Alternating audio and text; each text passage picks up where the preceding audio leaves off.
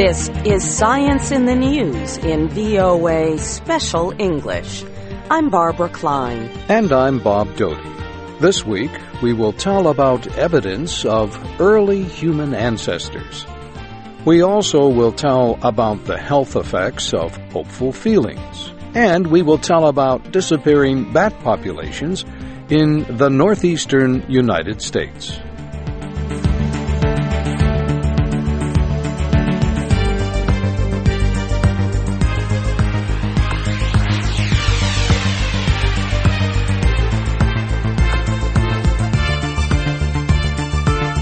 International research team has discovered markings made by the ancestors of modern human beings more than one million years ago. The discovery is exciting because it shows the shape of the feet and walking method of the human ancestors. Rutgers University professor Jack Harris led the researchers and students who uncovered the marks during three years of digging. They found the ancient footprints near the village of Ileret in northern Kenya. A report about their findings was published last month in Science magazine. Early humans made the footprints as they walked on volcanic ash and soil that turned to rock over time. The team found two sets of prints in separate levels of rock that are about 1,500,000 years old. The scientists say the prints were left by one of two human ancestors either Homo erectus or Homo ergaster. However, many experts do not recognize a difference between the two. Homo erectus is the more commonly used name. Surprisingly, the footprints look much like those you would find on a sandy coastline today. In their report, the team said the discovery provides the oldest evidence of a foot structure that is generally the same as a modern human's. The prints show how the big toe of Homo erectus is close to the other toes. In earlier species, the big toe is separated widely from the other toes, as in the foot structure of apes. No Homo erectus foot bones have ever been found. This makes the well-preserved footprints especially valuable. Scientists have also learned how Homo erectus walked from the prints. Researcher Matthew Bennett of Bournemouth University used laser technology to make digital images of the footprints. These images suggest that Homo erectus walked by touching the ground first with the back of the foot and pushing off with the front, just as we do. The researchers could even estimate the height of the ancient individuals. One was only about a meter tall. It is believed to have been a child.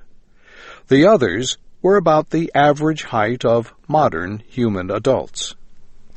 The findings provide more evidence that human ancestors were able to travel long distances. Homo erectus may have left Africa for other parts of the world as early as 1,800,000 years ago. This is only the second time that early human footprints have been found. In 1978, British anthropologist Mary Leakey discovered the prints of a possible human ancestor at Laetoli, Tanzania. They belonged to Australopithecus afarensis, a much earlier and smaller human-like creature that walked on two feet. Professor Harris says his team not only found footprints, but also many animal tracks in the rock, These include markings of hoofed animals that Homo erectus may have hunted for food. Other tracks belong to meat eaters. Such creatures were competitors or even threats to the early humans.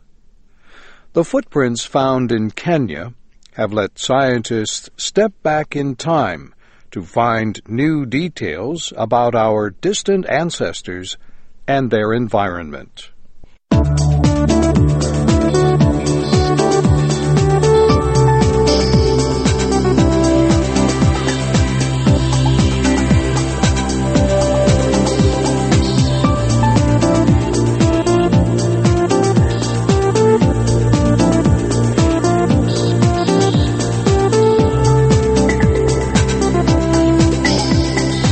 An American study has shown that being hopeful about future events might help you stay healthy and live longer. The study found links between people's beliefs and their risks of cancer related death, heart disease, and early death. Researchers studied 100,000 women during an eight year period beginning in 1994. All of the women were 50 years of age or older. The study was part of the Women's Health Initiative, a continuing study organized by the National Institutes of Health. The findings were presented earlier this month at a meeting of the American Psychosomatic Society. For the study, the women were asked questions that measured their beliefs or ideas about the future. The researchers attempted to identify each woman's personality eight years after gathering the information. The study found that the hopeful individuals were 14% less likely than other women to have died from any cause. The hopeful women were also 30% less likely to have died from heart disease after the eight years. Hilary Tindle was the lead writer of the report. She is an assistant professor of medicine at the University of Pittsburgh in Pennsylvania. She says the study confirms earlier research that also linked optimistic feelings to longer life. However, this study is different from earlier research on the subject. The researchers also gathered information about people's education, financial earnings, physical activity, and use of alcoholic drinks or cigarettes. Independent of those things, the findings still showed that optimists had less of a chance of dying during the eight year period. Some women who answered the study's questions were found to be cynically hostile or highly untrusting of others. These women were 16% more likely to die than the others. They also were 23% more likely to die of cancer. The study also found that women who were not optimistic were more likely to smoke, have high blood pressure, or diabetes. They were also more likely not to exercise. Professor Tindle says the study did not confirm whether optimism leads to healthier choices, or if it actually affected a person's physical health. She says the study does not prove that negative emotions or distrust lead to bad health effects and shorter life. Yet there does appear to be a link between the two. More research is needed to discover the exact reasons for the findings.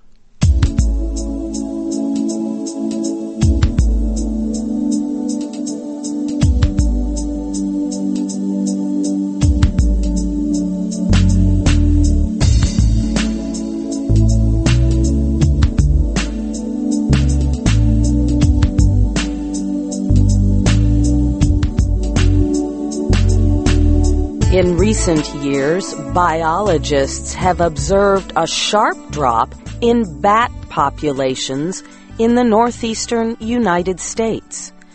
The biologists believe the drop has resulted from a mysterious sickness called white nose syndrome. Little is known about the sickness. It is called white nose syndrome because of a white colored fungus found on the faces of affected bats.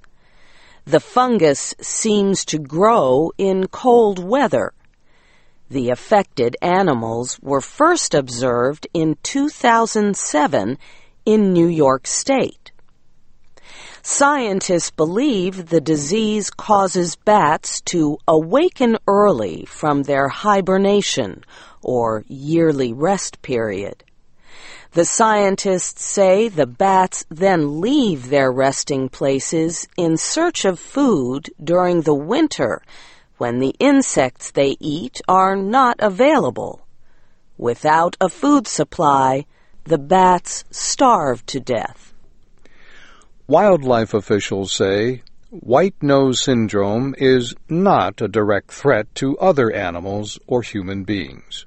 However, the bat's continuing disappearance could have a far reaching effect on the environment.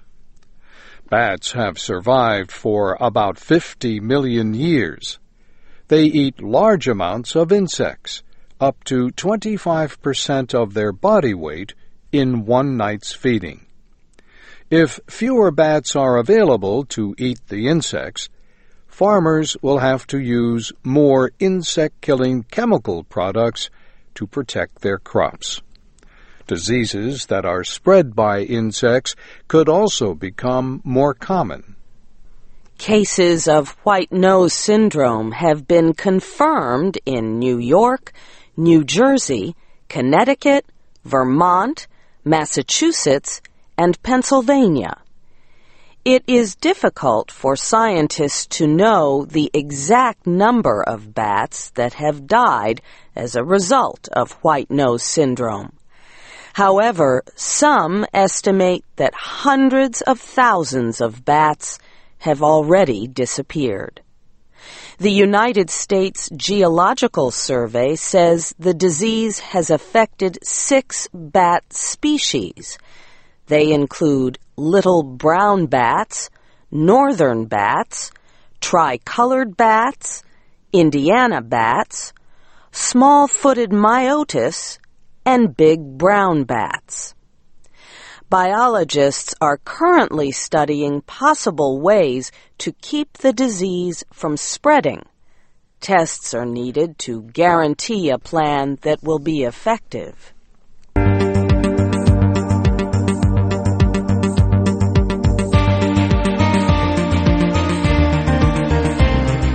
This Science in the News program was written by Mario Ritter and Brianna Blake, who was also our producer. I'm Bob Doughty. And I'm Barbara Klein. Read and listen to our programs at voaspecialenglish.com. Join us again next week for more news about science in special English on the Voice of America.